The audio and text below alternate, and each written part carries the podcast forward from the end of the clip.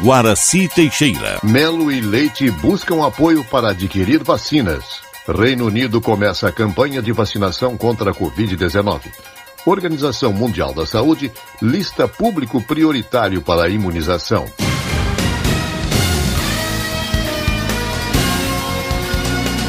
Estação da Notícia. O reajuste médio de mensalidades do ensino privado nas escolas de educação básica no Rio Grande do Sul deverá ser de 3,5% em 2021. O índice mostra que não haverá repasse do aumento de custos médios previsto para o próximo ano. Já a cesta básica teve nova alta em Porto Alegre de 6,13% em novembro custando R$ 617,03, é a terceira mais cara do Brasil, segundo o Diese. Rio Grande do Sul elabora plano de imunização para a chegada da vacina. Repórter Marcelo Vaz. O planejamento de toda a logística necessária para a chegada da vacina contra a Covid-19 no Rio Grande do Sul e sua posterior aplicação na população gaúcha já começou a ser trabalhado em diversas instâncias do governo do estado. Mesmo que as primeiras doses possam ser aplicadas somente nos primeiros meses de 2021, a Secretaria Estadual da Saúde já elabora um plano de vacinação que prevê fluxo desde o laboratório produtor até a sala de vacinas. A chefe da Divisão de Vigilância Epidemiológica do Centro Estadual de Vigilância em Saúde destaca que tanto o Ministério quanto o órgão estadual possuem experiência em vacinações em massa por longos períodos, citando como exemplo a imunização ocorrida há pouco mais de 10 anos em função do vírus H1N1. Tani Ranieri traz detalhes sobre os eixos de atenção que constarão no plano estadual que está sendo traçado.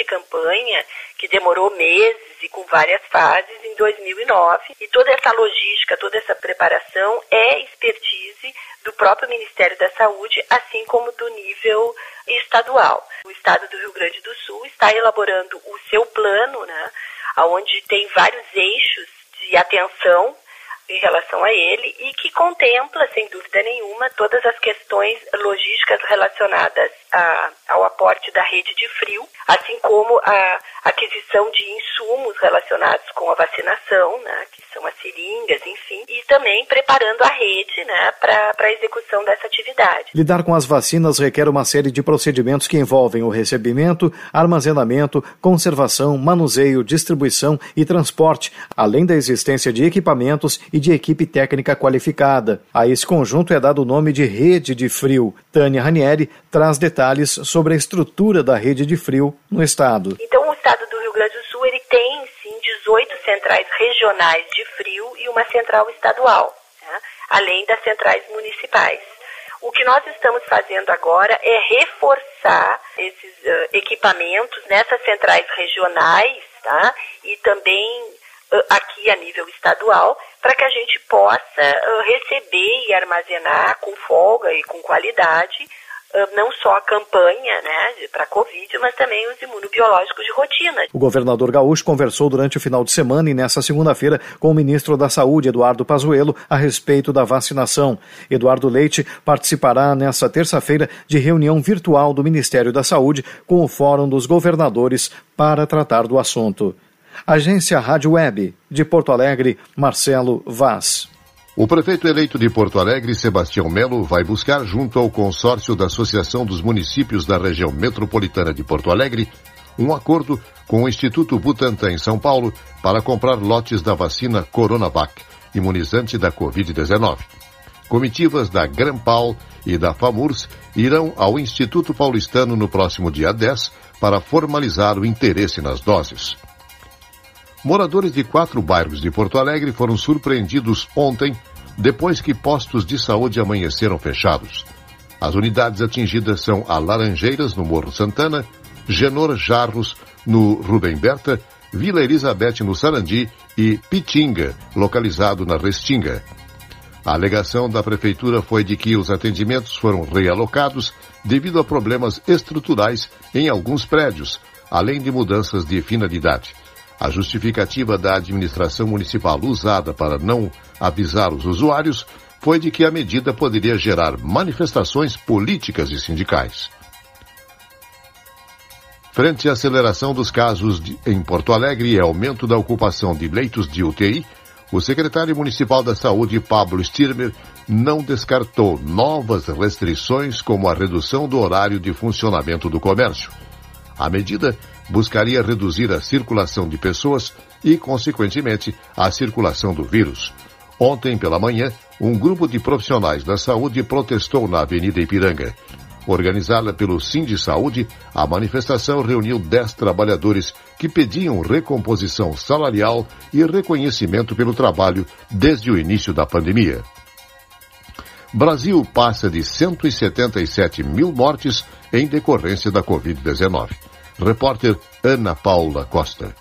O Brasil ultrapassou 177 mil mortes em decorrência da Covid-19. Dados do Ministério da Saúde indicam que foram 376 registros de óbitos nas últimas 24 horas. É sempre importante lembrar que os números tendem a ser mais baixos às segundas-feiras por causa das equipes reduzidas nas secretarias de saúde aos fins de semana. A média móvel dos últimos 14 dias é de 559 mortes diárias. No total, são 177.317 vidas perdidas no país. A pasta também registrou mais de 20.300 novos casos de coronavírus e o total de infectados passa de 6.624.900. Nesta segunda-feira, o governo de São Paulo anunciou o plano de vacinação com a Coronavac, com início em 25 de janeiro de 2021. Mas em nota, a Anvisa afirma que até o momento não foram encaminhados documentos documentos referentes à fase 3, que confirma a segurança e eficácia essencial para a autorização emergencial da vacina. Segundo o governo paulista, essa documentação vai ser enviada até o dia 15 de dezembro. Agência Rádio Web de São Paulo, Ana Paula Costa.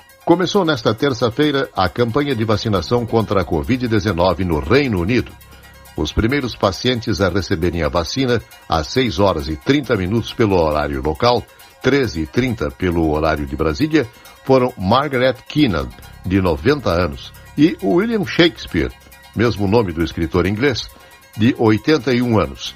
A enfermeira May Parsons, que aplicou as vacinas, disse que é um momento muito emocionante após meses tão difíceis e que este mês será agitado nos hospitais, mas vai valer muito a pena. Margaret disse que esta vacina será seu presente de aniversário de 91 anos, que será na próxima semana, e que poderá passar o Natal com sua família, que não vê há quase um ano. Pazuello promete a governadores vacina da Oxford em fevereiro. Repórter Alexandra Fiori. Governadores se reuniram nesta terça-feira com o ministro da Saúde, Eduardo Pazuello, para cobrar definições do governo sobre a vacinação contra a Covid-19 no país. O ministro afirmou que a previsão é de que a vacina desenvolvida pela Universidade de Oxford e pela farmacêutica AstraZeneca tenha um registro aprovado pela Anvisa no fim de fevereiro. A informação repassada aos governadores é de distribuição de 100 milhões de doses da AstraZeneca até junho, início da vacinação em 3 de março e mais 160 60 milhões de doses no segundo semestre. O Ministério informou que também serão negociadas mais de 112 milhões de doses de outros laboratórios. Os governadores destacaram a necessidade de definir, junto com o governo federal, um cronograma para vacinação, como explica a governadora do Rio Grande do Norte, Fátima Bezerra.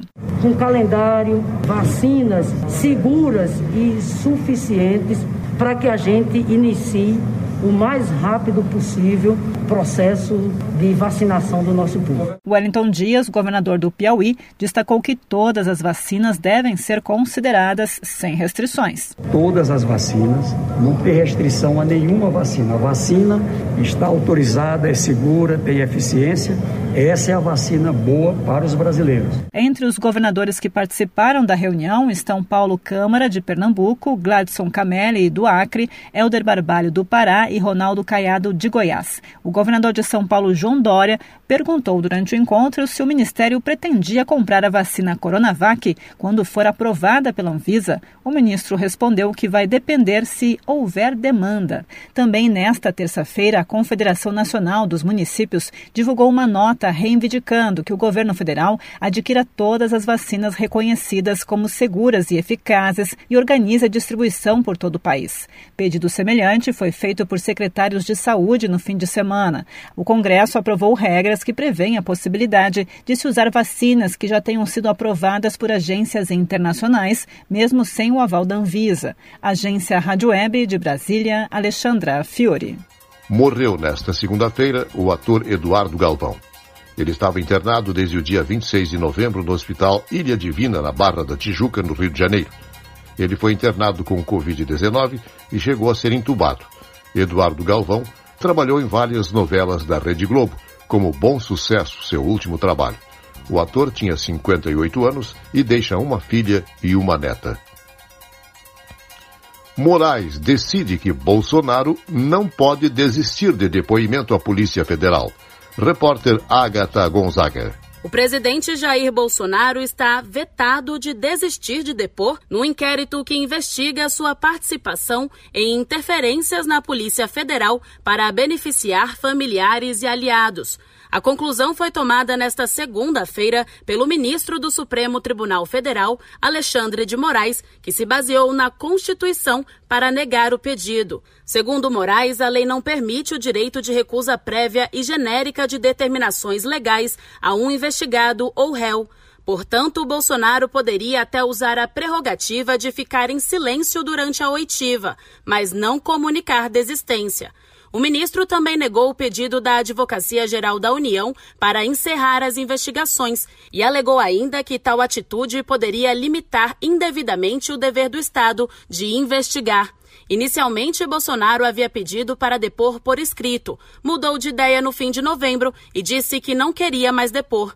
Agora o caso volta para o plenário do Supremo, que deverá definir novamente como será feito este interrogatório paralisado desde 17 de setembro. Se for decidido que Bolsonaro deve depor por escrito, o presidente pode novamente negar, mas deverá receber a lista de perguntas da PF, que podem incluir, segundo decisão do relator anterior do caso, questionamentos enviados pelos advogados de Sérgio Moro, autor da denúncia. Agência Rádio Web, de Brasília, Agatha Gonzaga. Nesta terça-feira, completam-se 40 anos da morte do cantor John Lennon. O edifício da cota onde ele residia, em Nova York, fará homenagens a ele. No Central Park serão realizados eventos e exposições para homenagear o ex-Beatle que foi assassinado a tiros por Mark Dave Chapman no dia 8 de dezembro de 1980, em frente ao edifício da Cota. Chapman está preso em regime perpétuo e teve até hoje mais de 30 apelações negadas pela Justiça. Organização Mundial da Saúde lista público prioritário para receber vacinas. Direto da Rádio ONU News, em Nova York, Ana Paula Loureiro. Com a chegada das doses de vacina contra a Covid-19 a cada vez mais países nas próximas semanas, especialistas da Organização Mundial da Saúde, OMS, afirmam que as pessoas com maior necessidade de imunização precisam ser priorizadas. Em entrevista a jornalistas na sede da OMS, em Genebra, o chefe da agência, Tedros Ghebreyesus, também citou a importância dos estudos de soroprevalência para revelar a duração da imunidade de quem contraiu ou foi vacinado contra a Covid-19. Ele informou que centenas de estudos estão sendo realizados e que pelo menos 60 países, a maioria de rendas média e baixa, já fizeram a pesquisa. Tedros lembrou que muitas pessoas estão sendo infectadas, mas não demonstram qualquer sintoma. Segundo o chefe da OMS, os estudos são geralmente consistentes ao revelar a resposta dos anticorpos em diferentes grupos com o passar do tempo. Ele afirmou que o que as pesquisas têm mostrado é que a maioria da população mundial ainda corre risco de ser contaminada pelo vírus. Ao comentar a ordem de prioridade sobre quem deve ser imunizado, Tedros colocou os trabalhadores de saúde na linha de frente, pelo maior risco de serem contaminados. Pessoas idosas sob alto risco de morte e doenças sérias também são prioridade porque, ao protegê-las, se reduz a chance de morte de doenças graves e a pressão sobre o sistema de saúde. Grupos marginalizados e pessoas com alto risco por causa de doenças severas também devem ser imunizados com urgência. Da ONU News, em parceria com a agência Rádio Web, Ana Paula Loureiro. Estação da Notícia, um serviço jornalístico da Rádio Estação Web. Noticiário geral da agência Rádio Web. Redação de notícias Janaína Sabrito e Rogério Barbosa. Nova edição amanhã, às 18h45. Fique agora com Dirce Brasil Ferrari e o programa Diálogo. Boa noite.